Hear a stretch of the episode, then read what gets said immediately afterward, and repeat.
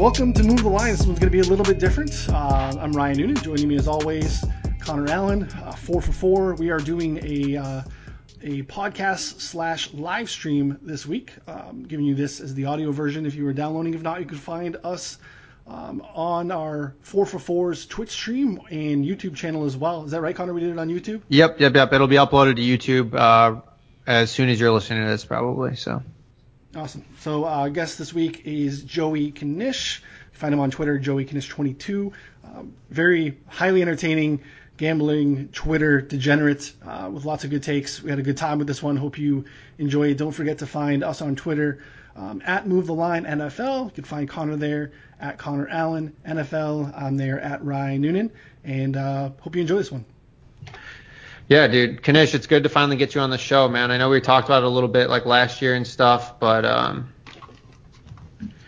yeah. No better place I'd rather be uh, than chopping up player futures here uh, with you mugs here on a Tuesday or whether it was a Wednesday night here going into it uh, to get a little NFL. I haven't honestly. I've been. It's been uh, a minute since I've chopped up the the NFL. Like we had that lag, and then the last you don't know what's happening, and then like is there going to be a season? And so now it's fine. even though um, I, I, don't know. I felt a little bit sketchier about college football, but I think one way or another, the NFL will get this done uh, and get this in.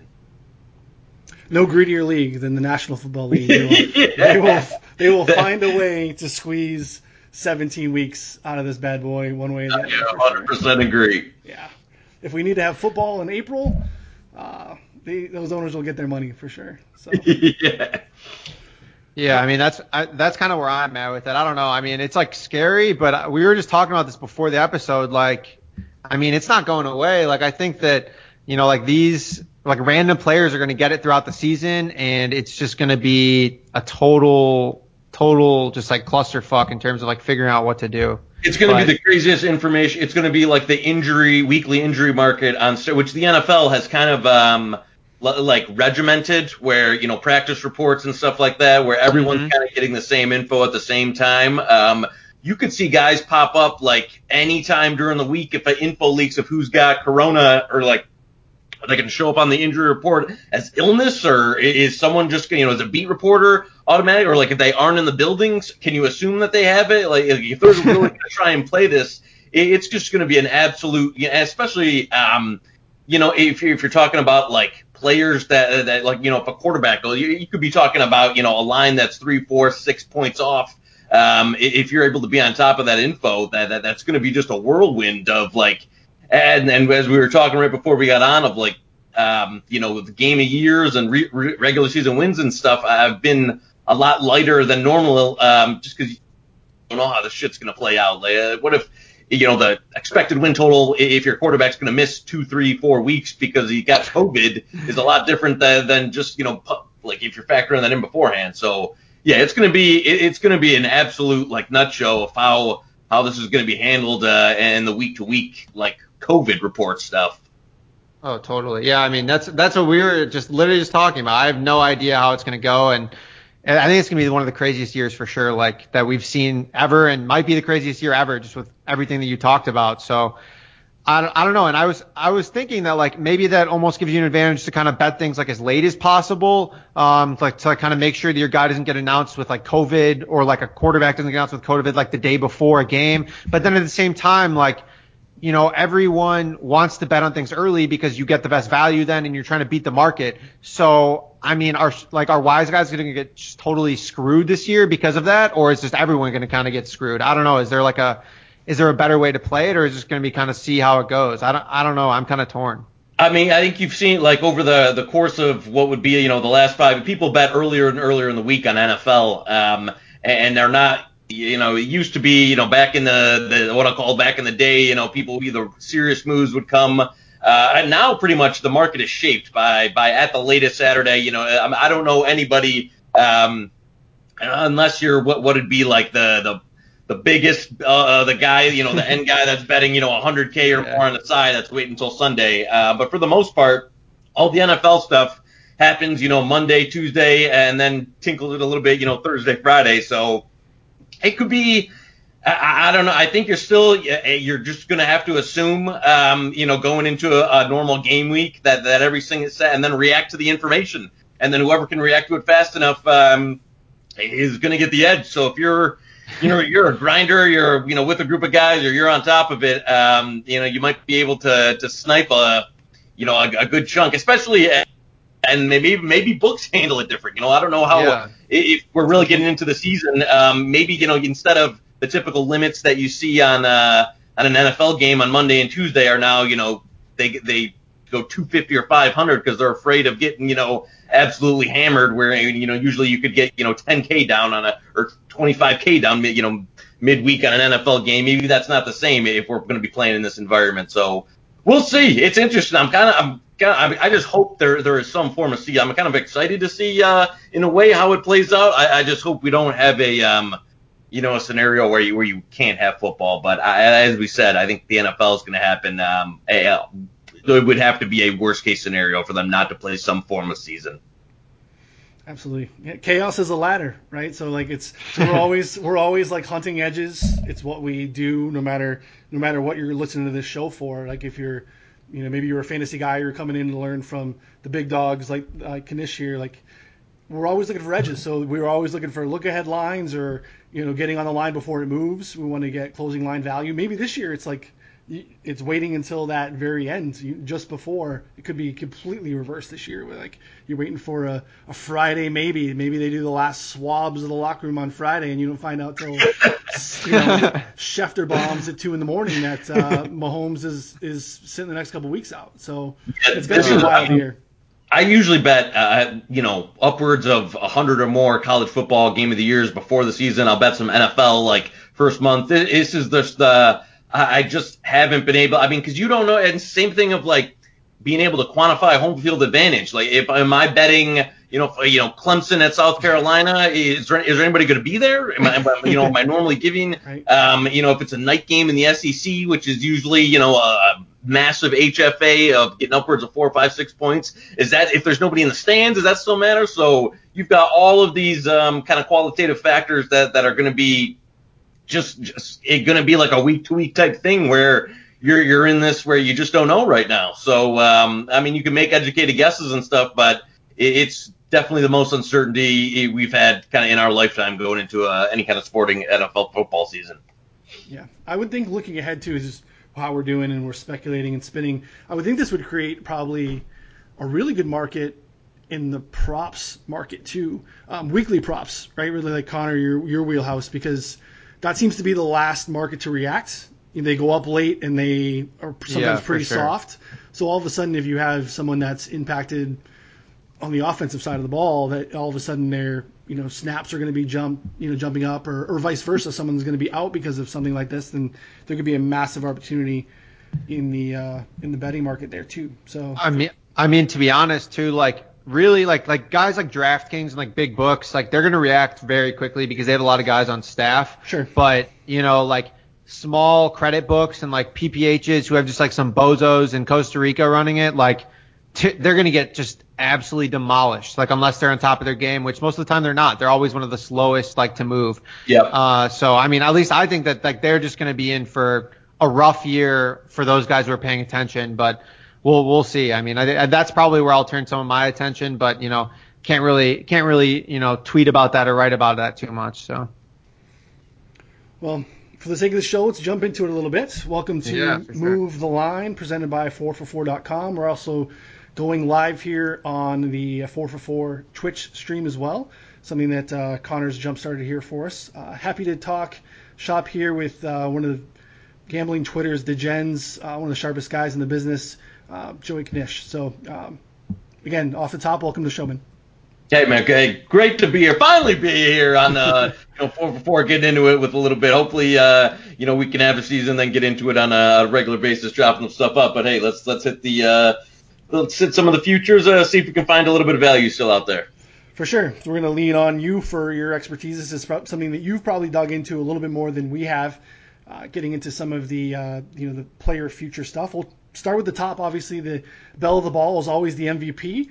Uh, we've seen that over the last decade plus, this is pretty much a a uh, quarterback award. I think uh, LT maybe was the last. I'm trying to think. No, Abe, uh, Peterson back in uh, Yeah, 2012. Peterson, yeah. Yep. Yep. So it's a quarterback award typically, and I, I feel like if if we could have a year like we had last year from McCaffrey, and he really isn't in the picture at the end of the day, uh, this is really going to be a quarterback award here, especially as you know football is just evolving more and more as a pass heavy game. So um, obviously at the top of the board, we're going to talk about multiple shops here. Obviously, depending on where you are, what you have access to, uh, you could be limited. But if you have the ability to take advantage of any of these books, or um, you know credit stuff that, that you'll hear these guys talk a little bit more of, obviously you want to shop and get the best of the numbers. So um, MVP top three are quarterbacks, obviously Mahomes, Lamar, and Russ. Um, any value at the top, Joey, on uh, you know obviously these these pretty short numbers, but probably the favorites for a reason.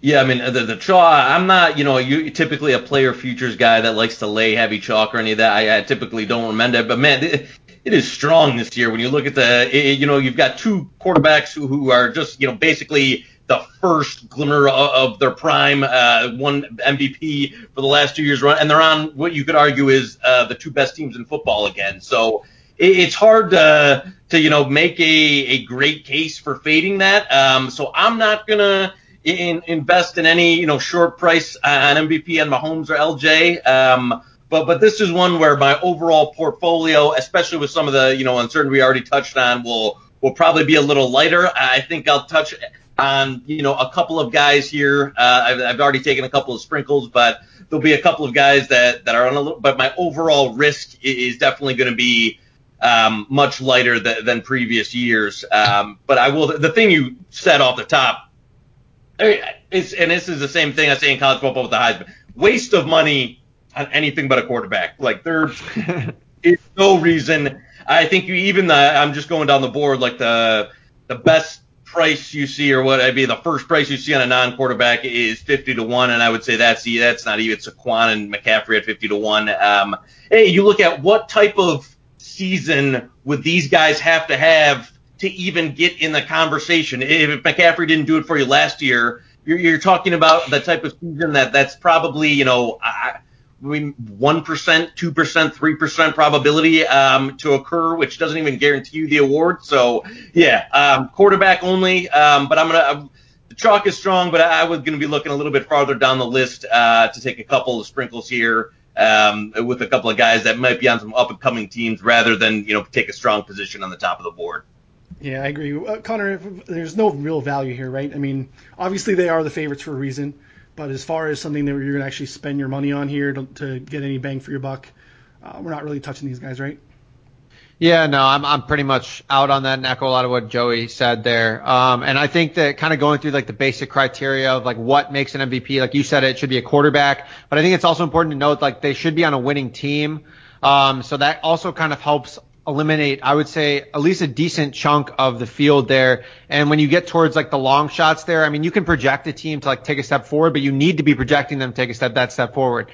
If you're just projecting them to be a quarterback who's going to compile stats or, you know, score a lot of fantasy points, like that's just the total wrong way to think about it. This needs to be a quarterback on a good team who's also playing at the top of his game. So, um, I mean, for the top here, like, you know, I'm not in on guys like Mahomes. I'm not in on Lamar Jackson. Um, I'm also, I looked at Russell Wilson. I thought that that price was a little bit high here. I mean, on DraftKings, we're looking at him at eight to one. Um, I mean, the coaching staff just doesn't seem to want to let the reins off of Wilson there to really for him to kind of put up the stats that I think are necessary to um, win the MVP. I mean, it's there's always potential if the Seahawks just absolutely have a great season and Wilson, you know, pioneers that and turns in like you know a above average year. But at the same time, I just don't think that at eight to one, that's something I'm going to bank on here because uh, I just think that there's better value later, and the chances of this coaching staff letting that happen, I would say, is like slim to none. We've seen them like consistently just not let you know let Russ cook. It just doesn't happen. Um, so for me, I took a little bit of action um, on Dak at 16 to one. Um, I really like you know like the weapons. I know it's a little bit shorter than most people would like, but I think at 16 to one it was okay and worth playing because like the weapons are even better, and I think that they go away from that run heavy approach we saw under Jason Garrett. So I think that if they're passing a little bit more, like I think Dak's ceiling is really really high. The Cowboys project to be a good team. I think win total is like nine nine and a half in most spots. So you're projecting a playoff team with a quarterback who should be throwing more with uh, really good weapons. I mean, I think that at 16 to 1, where I got it at is solid, and then 14 to 1 is probably the lowest I'll consider playing it. Again, nothing big, just something to kind of put in the market here and have a little bit of money on on a player like Dak Prescott, where um, I'm pretty convinced that he's going to have a good season. Yeah, I know there were some Dak 20s floating around uh, yep. early when it first got out. Uh, yeah, I was waiting for a Carson Wentz take here from you, Connor. I thought that that would be you're uh, you're always beating the drum for, for I know. Philly. Um, I know. And I think you're going to go back to that well again this year. But uh, I think this is where kind of the sweet spot is. Do you agree with that, Joey? When you get down the board into, you know, Dak Brady, Wentz, Brees, when you start to get to that maybe second tier group where there might be some value. Yeah, and and this is at one number one. I, I, agree. If I'm gonna go the you know the top of the board, it would be Dak. Uh, as you said, there were some 20 to ones. Those are pretty much all gone. Um, but the Cowboys win total has taken the sharp money on the over. Uh, I know a decent amount of guys. Um, a couple sharp guys that really like that one. And so that's a team that's going to be, you know, in that new coaching staff that should be more pass friendly, um, in the nine to 12 win range. So he's pretty set up there, um, for a nice season. And that would be the, the top of the board play. A couple guys in the mid tier, um, that I sprinkled. One was a popular play, and that number's come down a lot. Was Kyler Murray? Uh, there were some 40 to ones, some 50 to ones available. It was when they traded for Hopkins, that number crashed at most places. Uh, but I was able to sprinkle a little bit of 50 to 1. I don't, if you can find, I'm seeing 25 at DraftKings. Um, I'm okay with that. It's still a smaller play. It's really going to be, would be dependent on him putting up just, just absurd numbers. I know the, the, the issue being that the Cardinals, um, do they project as anything more than, you know, a middle tier, you know, six to nine win team? Probably not. Um, so I think that's the issue, but he would have to, he'd be the guy that if there's going to be, um, you know, the narrative would be just he absolutely blows the stats out of the water in that system. A couple of younger receivers going into their second year that added Hopkins. They made improvements on the offensive line. He's the guy that, that could just put up the, the type of numbers uh, in the Kliff offense that just might, you know, absolutely blow the league out of the water, even if they only win like a nine and seven.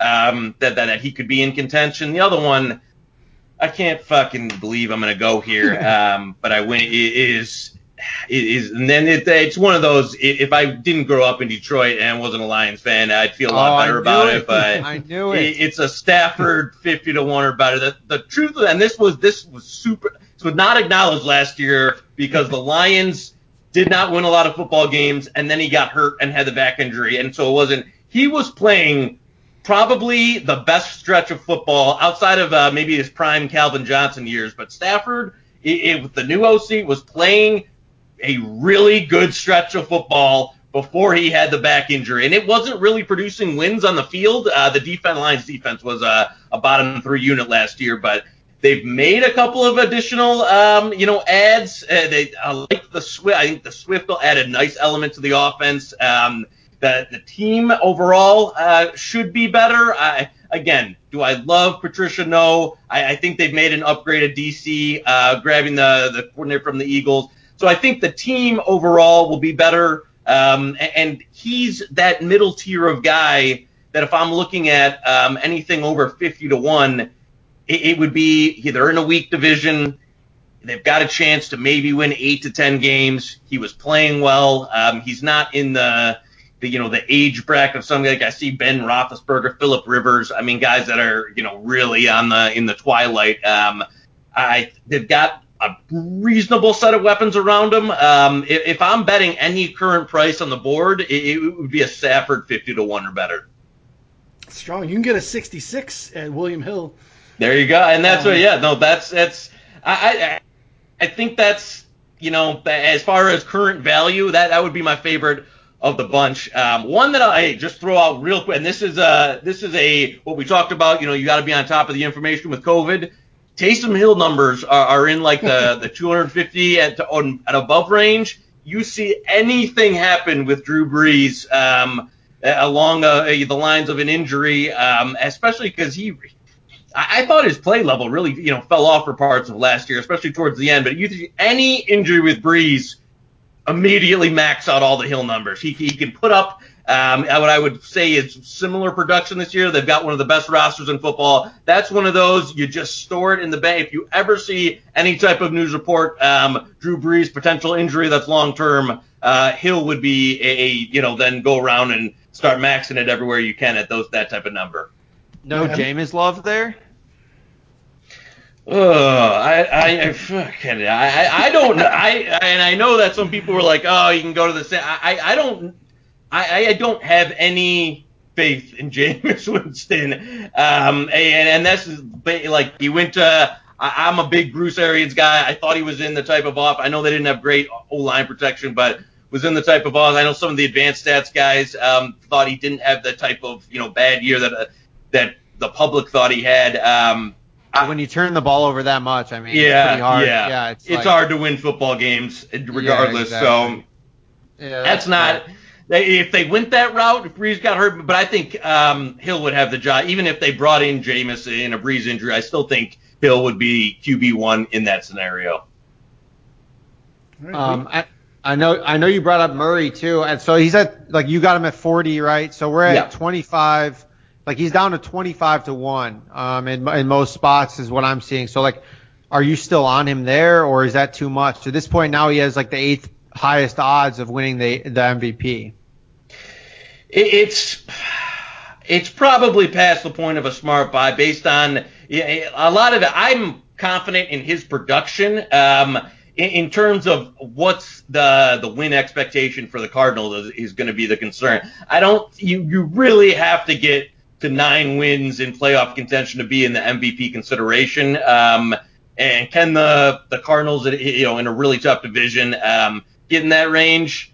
Um, it, it would be a questionable for me. I think 25 is probably the the final Yeah. point where you you know if you're building a portfolio of guys you know at that number and above, um, then I don't mind a, a small sprinkle, but I, that wouldn't be a play that I'm looking to you know absolutely pound or anything at 25 to one. It would be you know splitting up a unit between guys in the you know 25 to 75 range. For sure. Yeah, you get this tipping point of it's got to be a quarterback. and He's got to Yep. be on a winning team. So you're really like the list gets whittled down for you really, really quickly. Um, Are you guys uh, Browns believers here? I've seen some you know some people I know, some sharper people that, that are bullish on the Browns this year. Um, I had a Mayfield ticket last year that, that obviously went horribly. Um, any thought to a Mayfield uh, 33 to one? uh, again, William Hill seems to be very generous. There's a 50 to one there. Uh, 33 isn't quite as appealing, but I do I am a little bullish on them. I like that defense. Um, the problem there is that division is solid. Like I think the I don't think the Bengals are good, but I think the Bengals are better. Pittsburgh's better with Ben back, and while there should be some regression for Baltimore, their schedule is just so easy again. Uh, so it's a really really tough division for them. They they have to really cement like a 10 and 6 playoff spot and just Baker just balls out of his ass. Uh, what about you, Connor? Yeah, well, I think I think they're going to be better, but I think a lot of it's going to be focused on the run. Like with Stefanski coming over to the Browns, um, I think a lot of it's going to be a lot of Chubb, a lot of Kamara, and I think that Mayfield's going to be really like efficient, but I'm not really expecting him to kind of like be, you know, really just like the focal point all the time. I think that they're going to kind of go with like a run heavy, a lot of play action.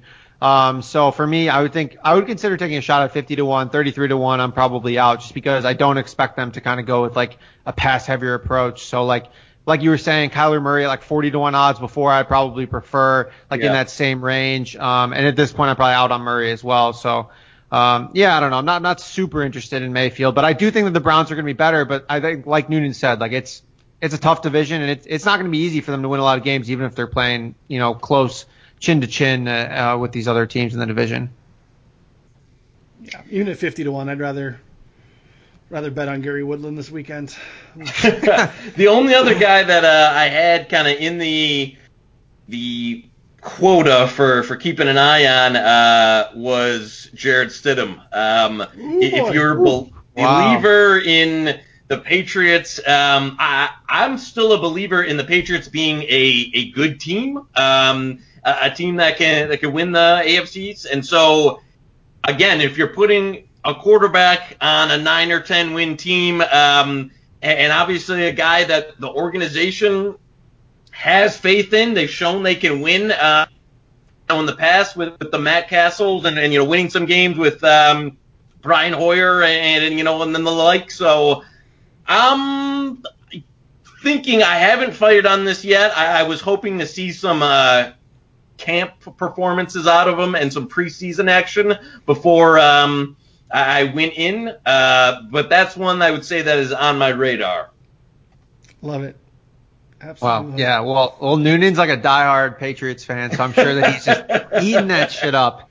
Um, but I mean, yeah, I mean, it makes sense, but well, hold on. Like you guys, you guys yeah. can't have it both ways. Like last year, it was Brady's done, Brady's washed, Brady's trash. You know, hang him up. It was a great, you know, it was a great run, etc.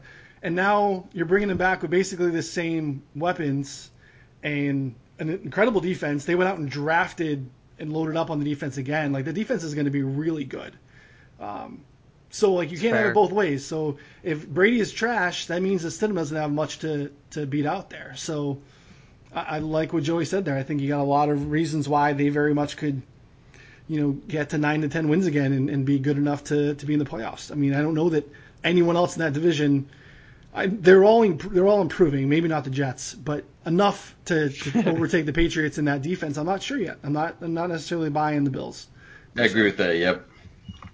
So we'll see. That defense was damn good. I know they were opportunistic. I know that the touchdowns that they scored are not stable. They're obviously going to have some regression there, but they turn the ball over at an incredible rate. Uh, they do not have like a named pass rusher.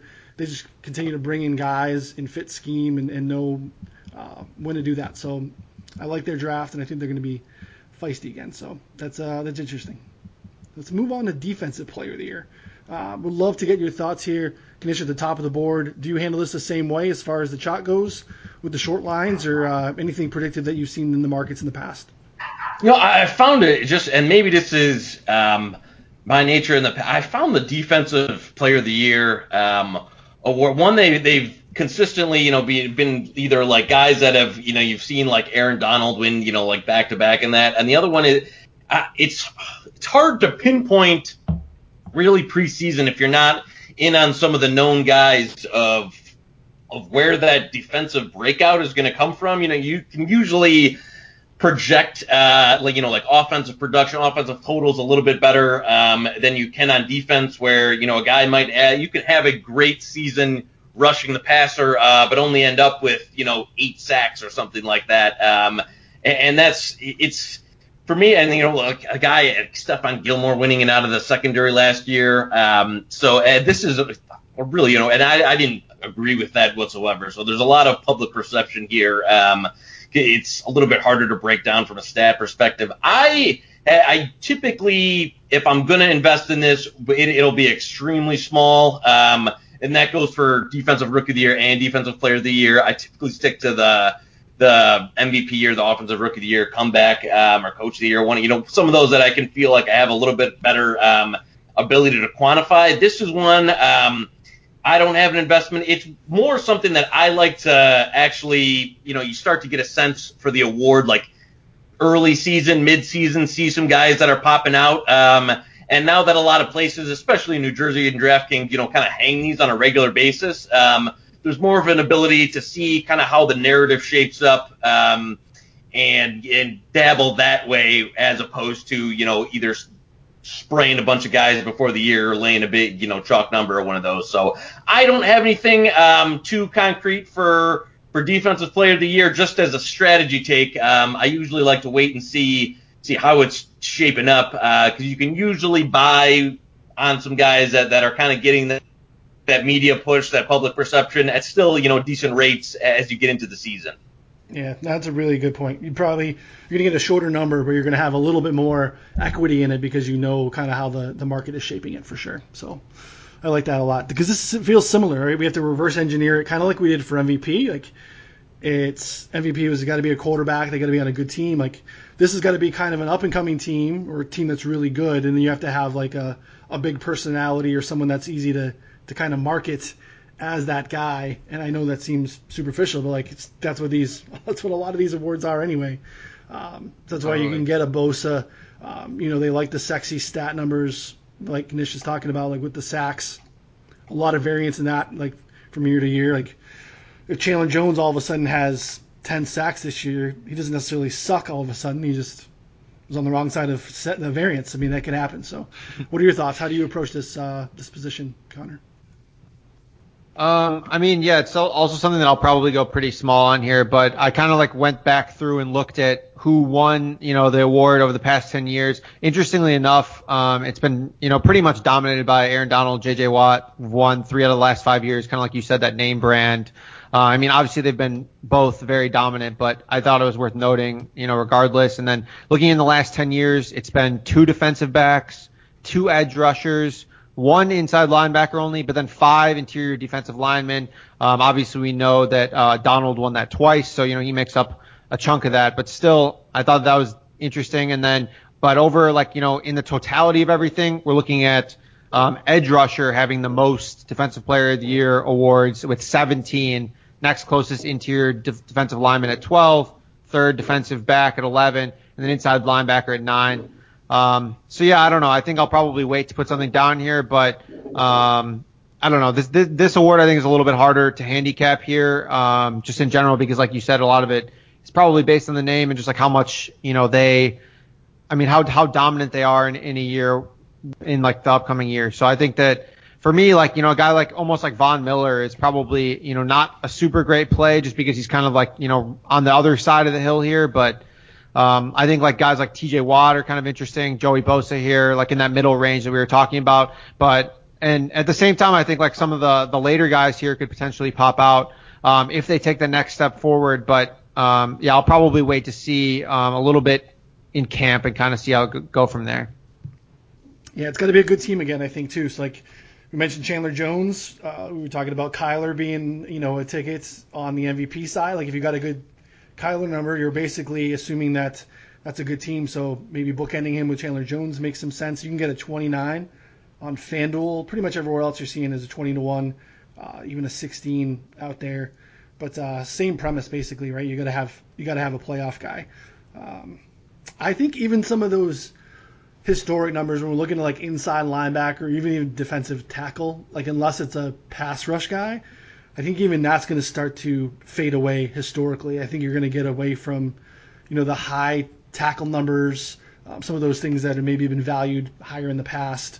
Um, just in general, middle linebackers, unless you're a coverage linebacker, it's just kind of a devalued position uh, in the way of the running back, like we were talking about earlier. So, um, yeah, I, I, think long shots and sprinkle them in as we get a little bit of information, uh, like Knish said, I think is is probably the the optimal way.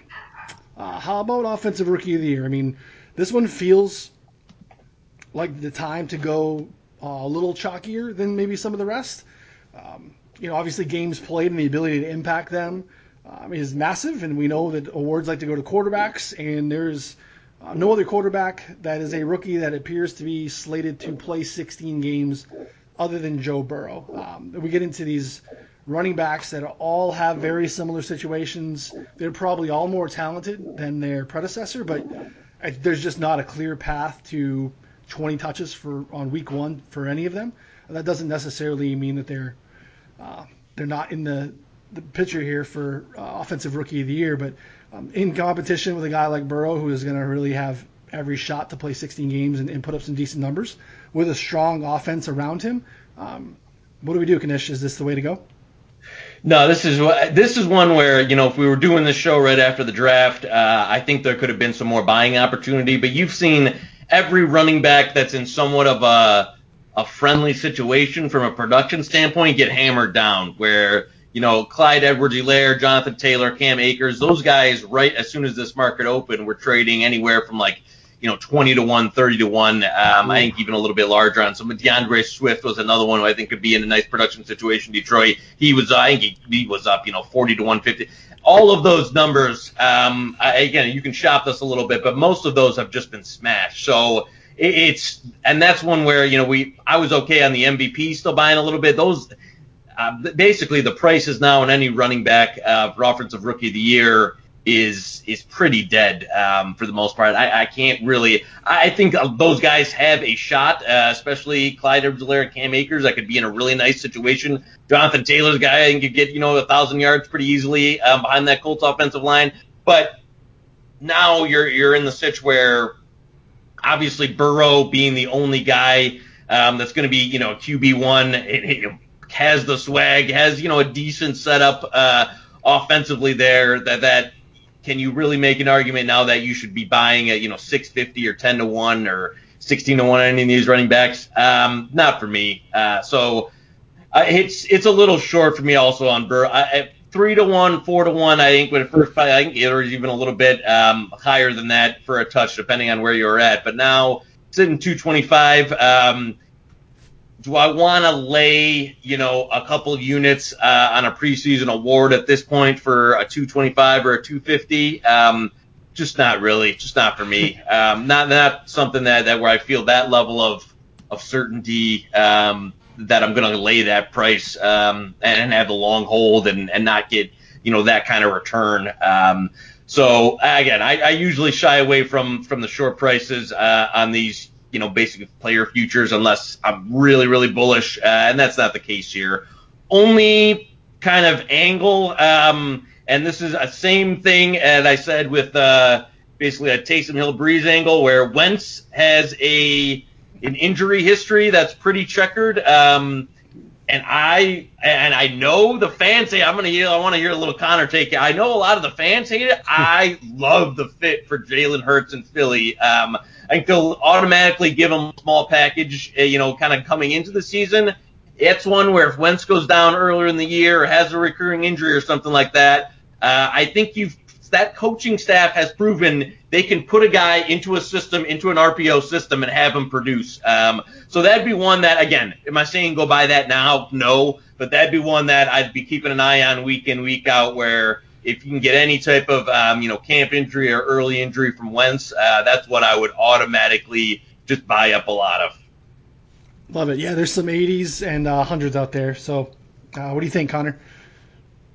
Yeah, I mean, I think I think you did a good job breaking it down. It's because like like you said, like all these running backs are just you know they're all in good situations, but they all have a guy who's going to compete with them and take some touches away at least at the beginning here. So I think for me, like I would rather just kind of attack them in you know like fantasy leagues, like high upside tournaments and things like that, uh, rather than like this kind of format, just because um, the odds just aren't good enough. Kind of like what Knish was saying, like you know, a guy like Jonathan Taylor at 10 to 1 is just way, way too short um, because he needs the he needs a Mack injury to happen or he needs to basically just outperform him like so, so heavily. Uh, and even then, like a guy like Jonathan Taylor isn't going to be used a whole lot in the passing game. So it's really going to just have to be a lot of rushing behind that great offensive line. And Burrow, I don't know. I mean, the the I think what Knish said there about like the hold of a plus 225 bet, like I mean, realistically, like if this bet was going to be graded, you know, over the course of like a week or, you know, like the season was shorter essentially, um, and we would get our money back quicker, I would, you know, peg Burrow to be even a heavier favorite, to be honest, because I do think that he has legitimately great weapons with AJ Green, Tyler Boyd, um, John Ross that drafted Tee Higgins, and then Joe Mixon. Like this, this is a good team who I think will take a next step forward. And I know I've talked with Knish, I know I've talked with you both about the Bengals. I think that are going to be a little bit underrated heading into the year. Um, if Burrow can play, you know, semi competently or above the Andy Dalton level that we saw last year. Um, so I believe yeah, like you're on think, the on the record as a Bengals having a Week One road win. Is that correct? I am. Uh, you gave that. Knish You gave that one out. Knish uh, responded to me and said, "Do you think you're fucking Billy Walters?" That, was- that was what he told me um, when I told him that I thought that the Bengals would win in Week One.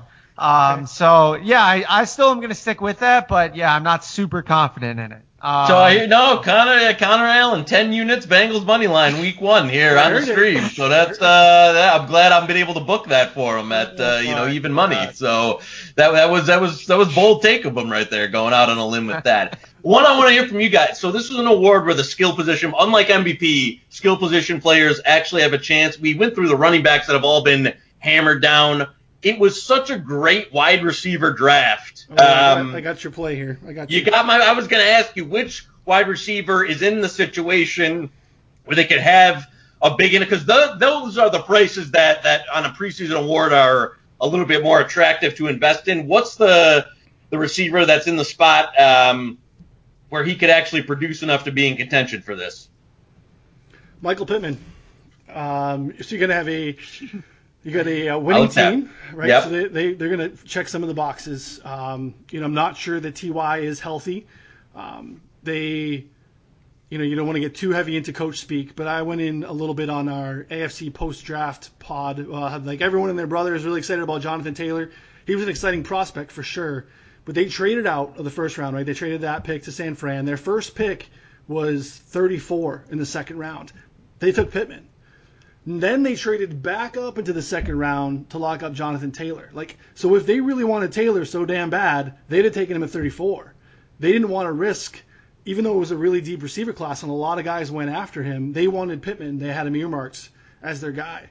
Um, I just think he is a prototypical NFL receiver, massive, um, I think, adjusted size, speed, ability, red zone target there with, uh, you know, with Ebron gone. I think there's some, you know, red zone opportunities there because you look at the other guys, you know, Ty is not a big imposing guy. Uh, Parris Campbell can't really stay on the field. Is another guy that's not necessarily a great red zone threat.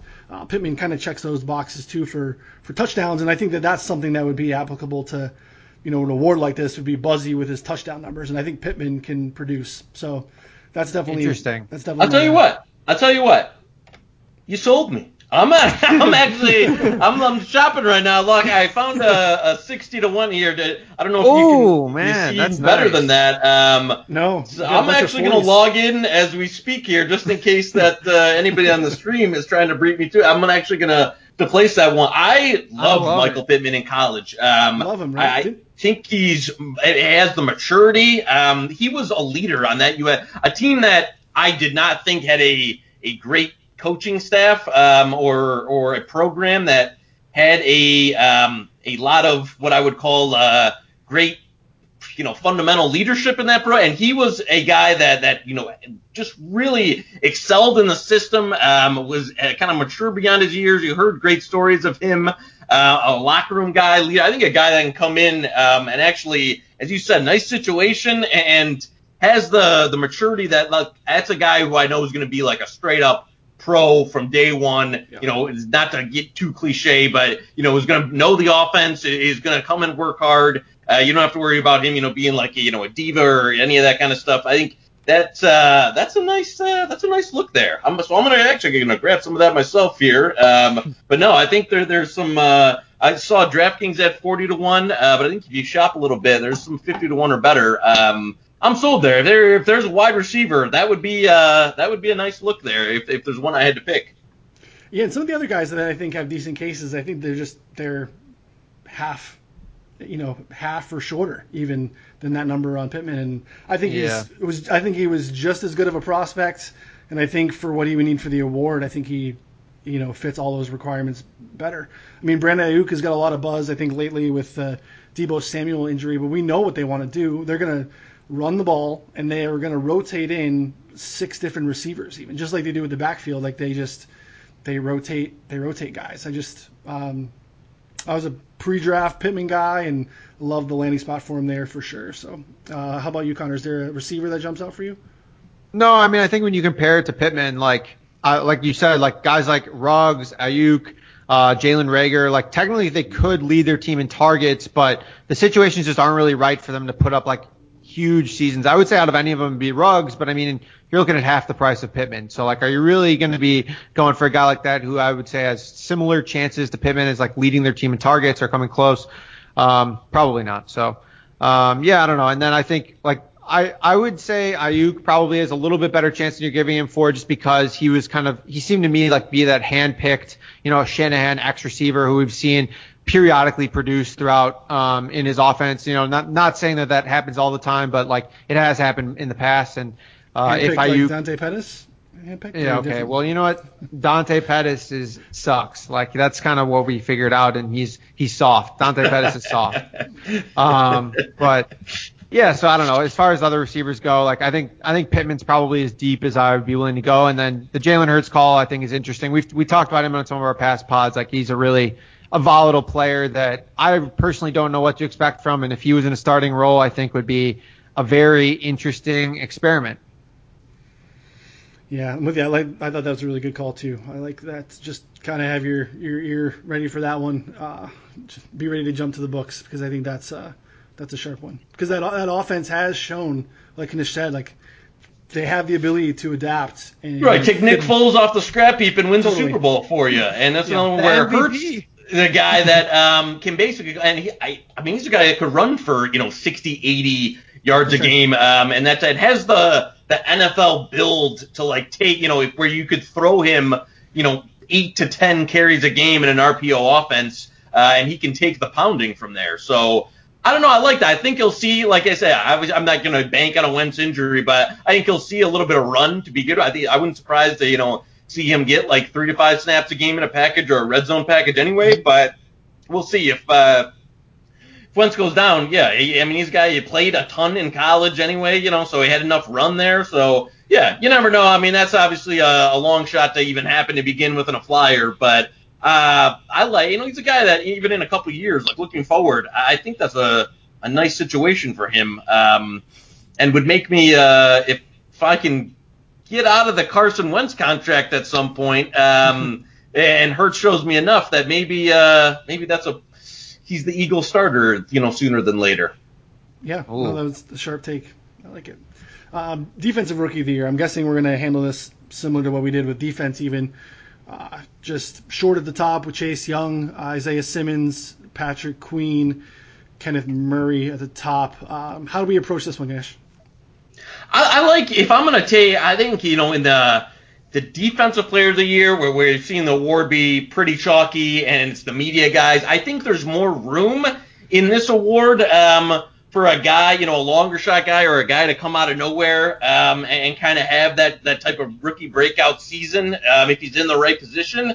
Um, the the issue is being able to pinpoint that guy or, or find that guy um, and, and, tell you who he's going to be. Um, it, this is one where, like you say, if you can get a a pass rusher um, that that's in a good situation, that that's in you know maybe as a pass rush specialist and kind of rack up some stats. Um, that that's in a certain point. Um, that's the type of guy uh, that I'd be looking to take a flyer on. Um, but it's and this is another one that that's more. I like to get a little bit of info in, in at least Paul camp, get into a couple of preseason games, see who's getting snaps. Because um, this is the type of bet that you know the guy if the guy's not going to be in an early on often rotation that might be done in the water you know as you place it when you get into the season. So um, this is one that that radar in for, you know, I, I just one off my head here. Uh, Yetur Gross Matos is a guy who I liked in college, who I think could come in um, and, you know, maybe get to that, you know, make a run at uh, a decent, you know, off the edge, six, eight sacks, maybe so. Um, that would be the the type of character I'm looking for. But at this point, um, where, where you're really lacking information, um, I haven't played anything yet. It's just a market that I like to to keep an eye on for a guy that might pop out in preseason or one of that. Probably a good idea. I was thinking probably handle it similar to how you recommended handling defensive player of the year. Is there uh, anyone on your board, Connor, Connor, that you think is worth noting? Um, I mean, so nothing. I haven't taken anything yet, but I think it's it is worth noting. So 12 of the last 13 defensive rookie of the year awards went to first round picks. Um, Darius Leonard won as a second round pick in 2018, uh, and then 11 of the last 13 winners were selected in the top 15 of the draft. So Marcus Peters was 18th overall, and then Leonard was 36th. So I think kind of like if you are going to play this, you can kind of look at those like top 15 first rounders um, who are a little bit like longer shot odds and kind of just hope for the best there. Um, like a guy like, I mean, maybe Javon Kinlaw at 25 to 1 here. I know that um, you know, it's not a great situation, but uh, I think it could be interesting nonetheless because he kind of fits the criteria of the past winners there. Um, and then maybe a guy like CJ Henderson at 33 to 1 if he, you know, has a lot of picks. But I don't know. Beyond that, I think I'm kind of like probably not going to take too strong of a position here. Knish, I'm kind of uh, ashamed that you didn't, you know, back your Redskins here with uh, Young. I thought that, uh, you know, I I saw you were getting like, hey, for them. I, like you're do I like Redskins. Chase Young? I do. I like the Redskins' potential that they built. Yeah, but um, am I going to lay two to one uh, on a defensive rookie of the year award preseason? Hell, fucking no, I'm not going to do. So um, yeah, should he be chalked for the award? Absolutely. Um, but uh, again, that, that's, a price you can't buy on at at really any point, um, unless it's you know like that's one of those where if you're you know two to one, uh, you know maybe mid season and having a great year, would I buy on it?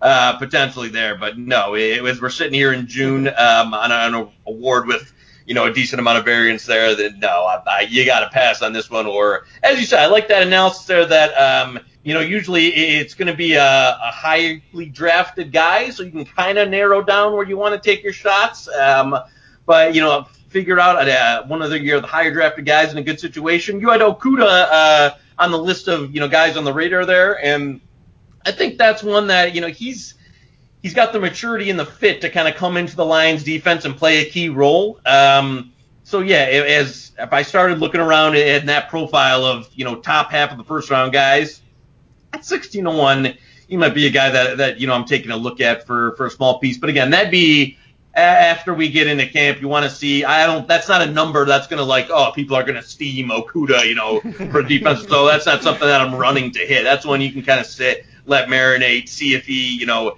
gets some good camp reviews and, and can produce a little bit. And looking maybe like going to be their, you know, CB one for the the team. So um, yeah, this is one uh, again. The market we talked about similar uh, to defensive. Let this marinate a little bit. Get some more information. Um, as this, these numbers aren't going anywhere. So you can come back once once you've got a little bit better feel. Connor, did you find anything as far? And I don't know if you did when you pulled this, but I'm curious too as far as like teams win loss record here, right? So how impactful of a rookie can you be and still be up for this award if your team just absolutely sucks? Have we seen anything with that, or were you able to pull that in your, your numbers? yeah, I have. I have no idea, honestly. I didn't go into that that deep, yeah. but I think I would think it'd be worth a look. Um, I mean, I don't know. I, yeah, honestly, I have no idea. Um, to be to be quite honest, I think that like this kind of like you know 12 of 13 and 11 of 13 probably fits as much as you know we're gonna get there um, from this. And then yeah, like I think having like a winning team would probably be something else to look into if you were really trying to handicap this award. But kind of like Knish said, I think that we have a little bit of time here um, to kind of figure out uh, a better play potentially. For sure, yeah. Looking at those early corners too, I mean they're not they're top half, but like the Jags could really suck. Right, um, right, right. Like, I like CJ Henderson, Henderson like, a lot, but you know, if the Jags win three games, like, is he going to be up for the award unless he has like you know yeah. eight picks? Then probably not. Right. Yeah, exactly. I mean, he'd have to go like full Revis, considering like half their secondary is probably going to be like burned. Um, so yeah, it's like it would have to be like no targets a game or like whatever one target a game and getting picks every time he's targeted for him to win this award. So yeah, it's kind of it's it's tough for him to pull that off for sure. I I'm gonna keep an eye on Jeff Gladney. I don't you know later first round pick TCU for for Minnesota. He's just gonna have to be the guy right away. I mean they Xavier Rhodes is gone. Some other guys there you know are gone as well. Um, so he's he's gonna have to be important right away for them. And again, I feel like if I'm going to look at him versus C.J. Henderson, like or C.J. Henderson, who's a better player, but Gladney's on a team that made the playoffs last year, is in kind of a volatile division. Like they very much could be a playoff team again, and if he's important in that, there's some 40s and 50s out there. So a little bit more appealing than the 16s and 20s we're seeing on the, the top end guys. So um, worth noting, but I think we handle it just like we do uh, defensive player of the year, kind of like uh, Knish said. So. All right, what do we got here? Comeback player of the year. What in the world constitutes comeback? Um, like, did you? Because I look at some of these guys and I'm like, all right, so Ben got boat raced in week one against New England and then hurt his elbow in week two.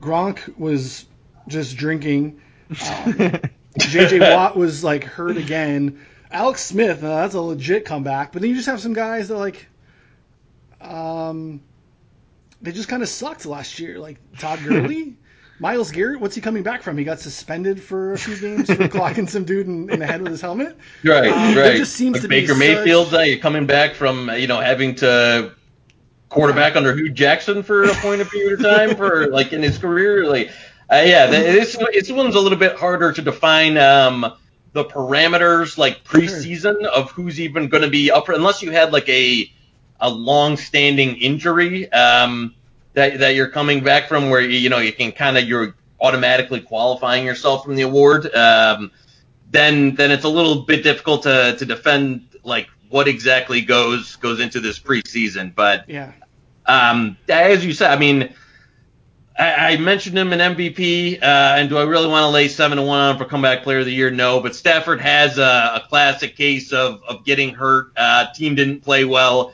You know, if they if the Lions are able to win nine or ten games and make the playoffs, and he plays well, he's got a very very very strong case um, to win comeback player of the year. Um, you know, obviously Gronk's on this list as you know gone, and I'm sure that that would be a uh, you know NFL media love fest if if he was having that kind of season. But um, of anybody that's on this list that I think is real, I mean, some of these like Cam doesn't even have a team yet. Um, you know, Tua wasn't in the league, you know, so I, I think this is a uh, little bit of a, a sketchy list in terms of who's even on it, but um, I wouldn't mind shopping for the bet. If I could find Stafford at over, I don't think I'd play seven. If I could find a ten to one or better, um, I might take a little position there uh, on him for comeback player of the year. But I don't have much else than that as far as feeling too strong one way or another. I don't. I, just don't think some of these guys are um, good at like JJ Watt at seven to one. Yeah, he fits the profile of an injury. I don't think JJ Watt can produce at a high level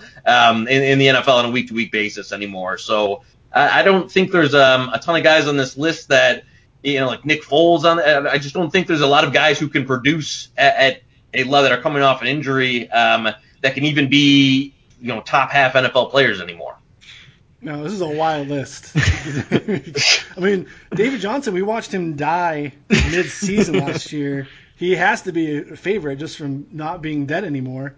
Um, what do you think here, Connor? I mean, this is a, this is yeah. I mean, some of them are funny. Like I looked at Antonio Brown. Like even if Antonio Brown like had came back, signed with, signed with the team, had an awesome year, like the NFL would just be like, "Fuck you, you're a dick." Like he like he just just been straight up like shitting on the NFL and like teams like for whatever past year. Like they're not gonna let him win this award. Like they would give it to someone else. You know, it's like they, they just like they would veto any any comeback player of the year award for Antonio Brown.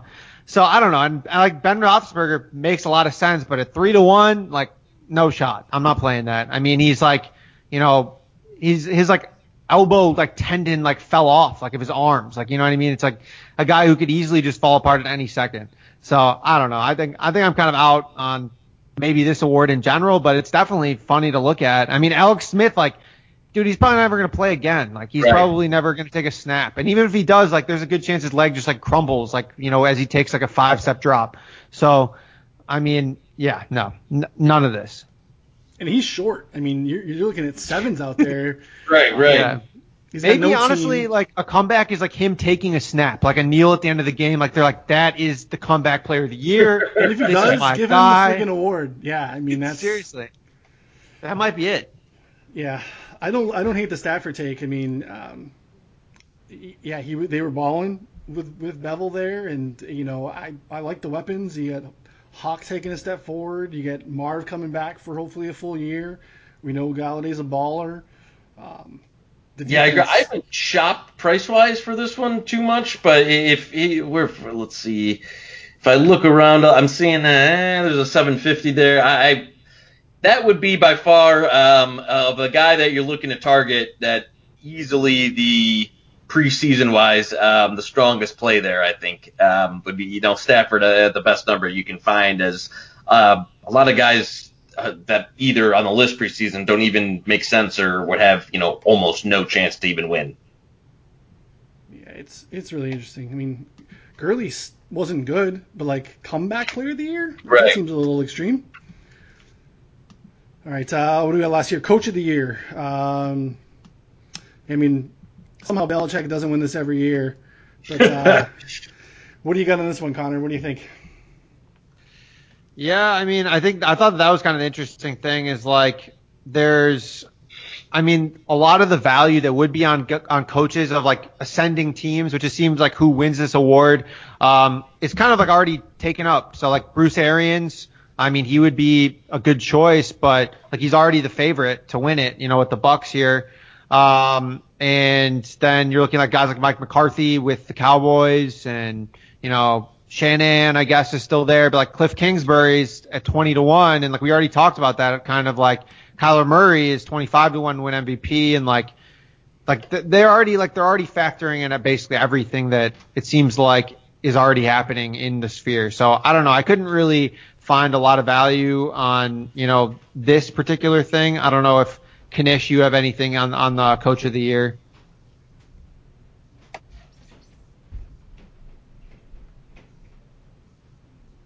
Hello. Got me?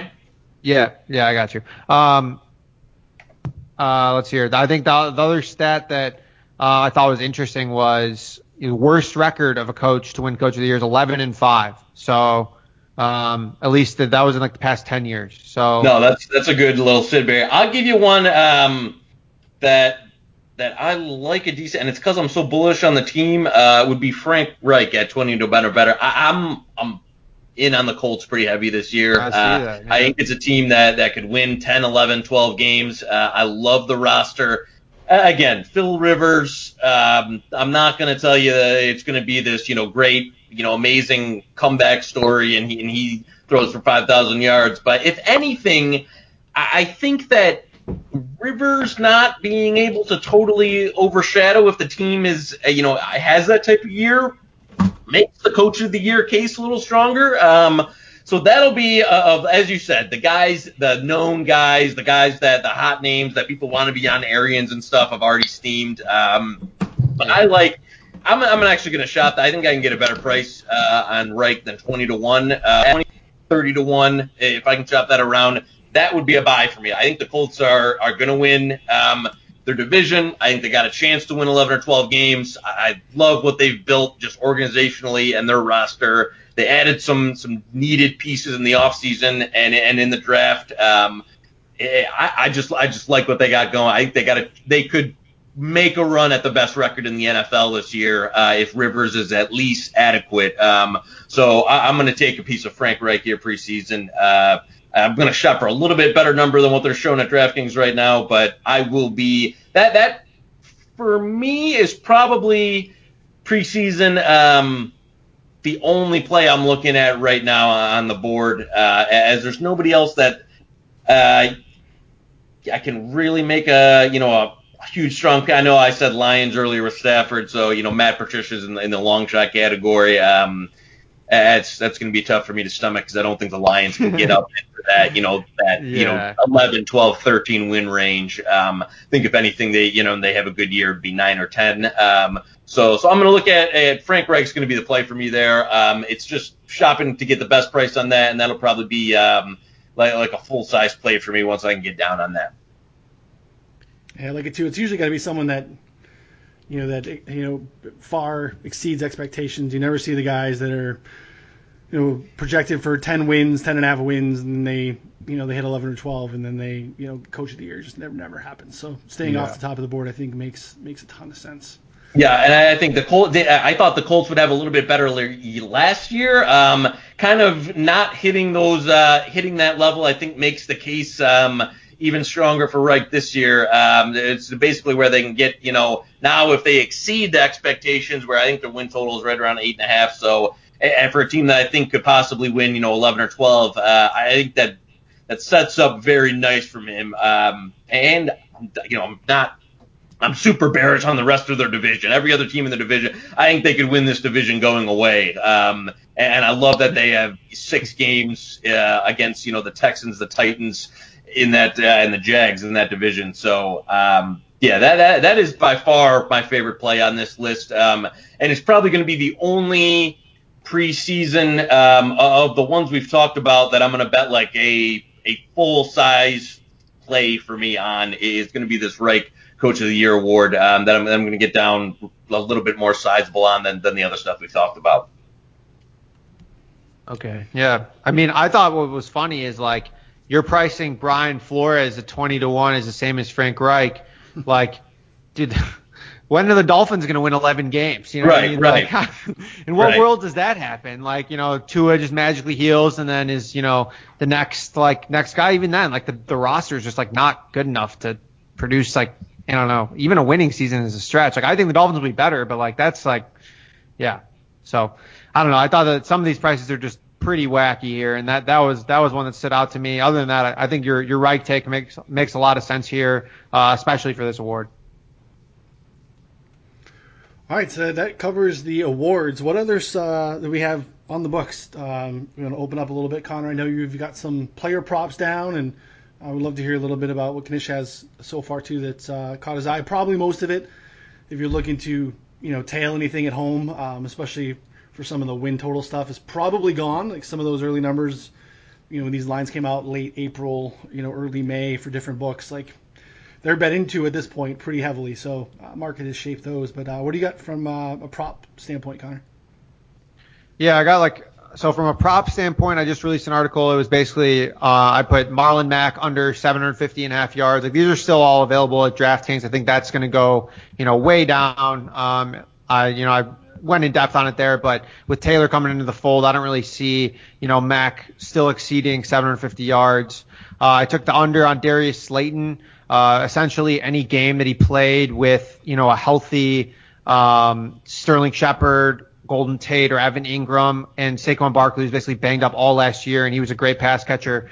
I mean, like he basically just benefited from, you know, no one else being there to catch the ball who was like a reasonable talent. I think Darius Slayton's a good player, don't get me wrong. I just think he's a better real life talent than he is like a producer. And especially in that offense with Daniel Jones, like you have like he's potentially the fourth or fifth like best option pass catching option in that offense. So uh, right now you're seeing him at 750 and a half yards on DraftKings. Like uh, Fox Bet is posting like a 674. At four for four, we have him at like 680. So I like the under there as well. And then I also took overs on AJ Brown um, at like 975 and Tyreek Hill at 1150. I think both of those guys, you know, are like I don't really like betting overs this early, but those are two guys that stood out to me like compared to our projections, like they were each like hundreds of yards off like of our projection. So basically, you know, like for me, if they play a full season, like you know, that's going to hit. And a lot of these casinos, like, you know, DraftKings and like Rivers, who just launched, have pretty good deposit bonuses. So, you know, like you're putting money into hold for a long period of time, but at the same time, like a lot of it's just kind of like free money. So, um, for me, like I'm kind of capitalizing on that, um, and, you know, kind of putting some, putting some money on, on these player props, which I think are like well off. Like the Marlon Mack, we have 55% less of our projection. We have a projection for like 480 yards. Um, so, yeah, I think with a lot of these, like those are kind of my main ones so far. And then I got on a lot of like win totals early that, you know, probably don't make a lot of sense now at this point. Like Giants under six and a half, Packers under nine and a half. Um, and then, yeah, I think those, those are the, those are the two big ones I took positions on. Um, but I'm sure Knish has some other ones that he got down on earlier. Yeah, no, it's funny, you know, like just, uh, I'll piggyback real quick on what you, my favorite, um, player prop that I got down on so far. I didn't play a ton, um, as you're saying, just because we, have talked about all the uncertainty. But my favorite player prop that I got down on so far uh, this offseason was Jonathan Taylor over 550 rushing yards. Oh my uh, Which goes right into your uh, wheelhouse there for taking the Mack under. Um, I, I thought that number was, was literally, I, you know, 300 yards under what I think you've seen yeah. now. He, you know, some places in the market are like, you know, 900, 950. Um, I wouldn't, I wouldn't play that, but you know, there was when he originally got out there, there was some, you know, 550 to 650, um, and that was an automatic over for me. I will here. Let me do.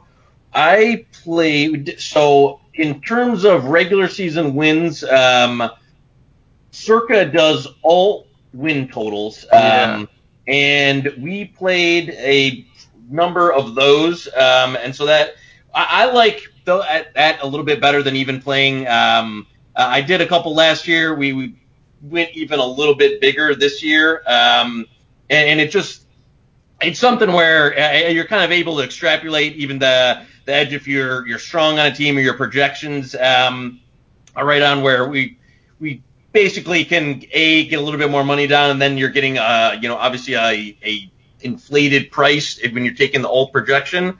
Um, so we played uh here. Let me six of them here.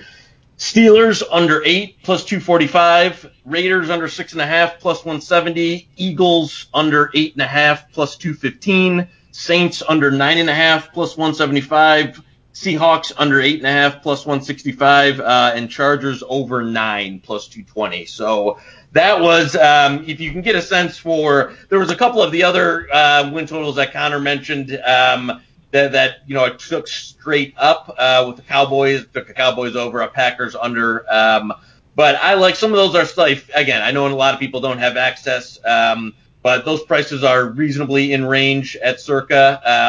And, and, those were just a number of teams that the you know Steelers were a team that I'm super bearish on this year. Um, Eagles and Saints totals I just thought were were high to begin with of, of their win total. So those were a couple of uh, the sprinkles I've taken so far in the win total market. But as we've said, um, my my portfolio for for NFL futures is is much much later at this point than it has been in a long time. So outside of uh, some sprinkles here and there, um, and those alt win totals and a couple of the the ones we talked about tonight. Um, that that's that's about it for me. Um, well, I, you know, I'm looking more towards um, getting into the, the, whatever the season looks like, and then being able to to hopefully capitalize on the the, the wild information trading um, and the differences in home field and a lot of the stuff that that's going to be different this football season that um, you know might add much more variance than a typical NFL year.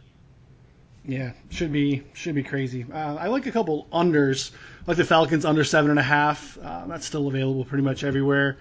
Um, I got the Raiders seven and a half. It's down to seven, under seven and a half. Yep, um, down like to seven that. in most places too. Uh, just tough schedule. I don't believe in that team. I feel like they were pretty fluky. I think they were like two and five in one score games last year, and I just I don't think they believe in their quarterback, and I definitely don't either. Um, and then um, what did I have? I had under Falcons, under oh the Giants under six and a half, and then I like the over. I wrote about it here on four for four. Um, I, even though it's inflated now, it bounced back down. I do like the over on the Buccaneers. I think that schedule is really nice. They do not go outside basically in any cold weather. Uh, nice schedule to to end the season. Um, I think that they defense took steps forward, and I'm um, on Team Brady is not washed, so I uh, I like the uh, the Buccaneers to, uh, to show up. So pretty much the end of my card. I don't have any. Uh, I haven't not sprinkled at all on player props yet, but uh, it'll be something I'll look into. And uh, you know, I knew our, our new Rivers book here in Illinois is, is nice, so I'm gonna start to dig into that a little bit more, see what they have to offer. Yeah, thank God Chicago figured it out pretty quick. It seems like. Um, also, that, this one, one I want to make. If you really, really, really want to check the language um, on Player Prize for anybody out there reading, uh, with all the uncertainty, a lot of books have, have, changed up the house rules where typically you, you, would be able to to bet unders across the board, and then if guys miss some games, um, you're basically sitting pretty. I've a lot of books switch to language that says guys have to play all 16 games. Um, oh my gosh, where? For uh, a couple of different places in Vegas, and some guys um, I knew that were betting player props that that basically they. Uh, I think Caesars put that on there. I don't want to put them on blast because um, I understand they're trying to protect themselves. Um, but but basically that the old like I mean you if you think COVID's going to be a thing this year with, with quarantines and that, where, where uh, you know player prop unders could be basically a across the board position that you think would come in. Um, but I, I've seen some books kind of taking uh, an early step to to protect themselves uh, for those reasons. So just be mindful if you're going to play uh, player props of what the language says either way. Because if it's got that 16 game clause in there, I'd feel much more comfortable playing overs and not be interested in playing unders. Yeah, I think that's just good advice, broad spectrum for if you're if you're betting, especially if it's new to you. Like, um, you know, again, I don't want to go off into the golf tangent, but golf can be scored very differently in matchups or three ball yep, depending dead on the book. for the top tens, top fives is a key one that I've seen. So, you know, doing your homework, it's just like basic 101. You got to know the rules in which you're playing because, you know, they there's no universal bylaw that just is going to protect you. You got to know what you're doing when you're putting your money in. So, good call out for sure. Uh, anything else, Connor? Any other uh, nuggets to sprinkle in? No, I think that was about it. I thought we did, you know, a pretty good job kind of covering most of our bets here, um, and kind of breaking down the awards. I know that we'll have some more pods, you know, going in depth on each division coming up, um, and kind of like, you know, breaking everything down. But I think both you and I are trying to wait a little bit to get a little more certainty and, um, kind of understand, like it's a lot easier to break down a division once like camps start and, you know, more injuries happen and beat reporters are telling you like you know giving you insight on depth charts, like things like that, that just make it a lot easier to analyze teams um, instead of you know this far out. But uh, at some point, I think with you know these camps kind of like in doubt. I know that they announced today, like whatever, an hour or so before we got on here, that they're going to start in like a month. I think was that what it was like late July. They were going to try and start ramping up some camps, um, but who knows? So I think we're kind of probably just going to dive into it in the next coming weeks and just go with what we know and uh, kind of go from there. Yeah, I can't see anything from a team win total standpoint changing. Like I can't see learning anything new unless it was something like COVID No, no, related, no. where you know I Yeah. feel like that those are really sharp. But there's the ability to shop player props specifically, like you said, when we start to have you know some stuff filter itself out through camp. I think we might be able to, to take some some different positions on on that market. But uh, Knish, thanks for joining us, man. And everyone find him on Twitter at Joey Knish22 if you are not already following him. Um, highly entertaining, very sharp follow. Hell yeah, man. Good to be on with you guys. Um, and I'll be buying the drinks when uh, Mr. Pittman wins uh, Offensive Rookie of the Year here. So uh, good look. Uh, I like that one a lot. So hopefully, uh, you know, people are able to scoop that up, and then uh, end of the season, we'll all be uh, shooting you a toast. Hell yeah, let's do it. Uh, it's awesome. See, it's a win-win. All right, can stuff, find- gentlemen. Yeah, thanks, man. Appreciate it very much. You guys take care.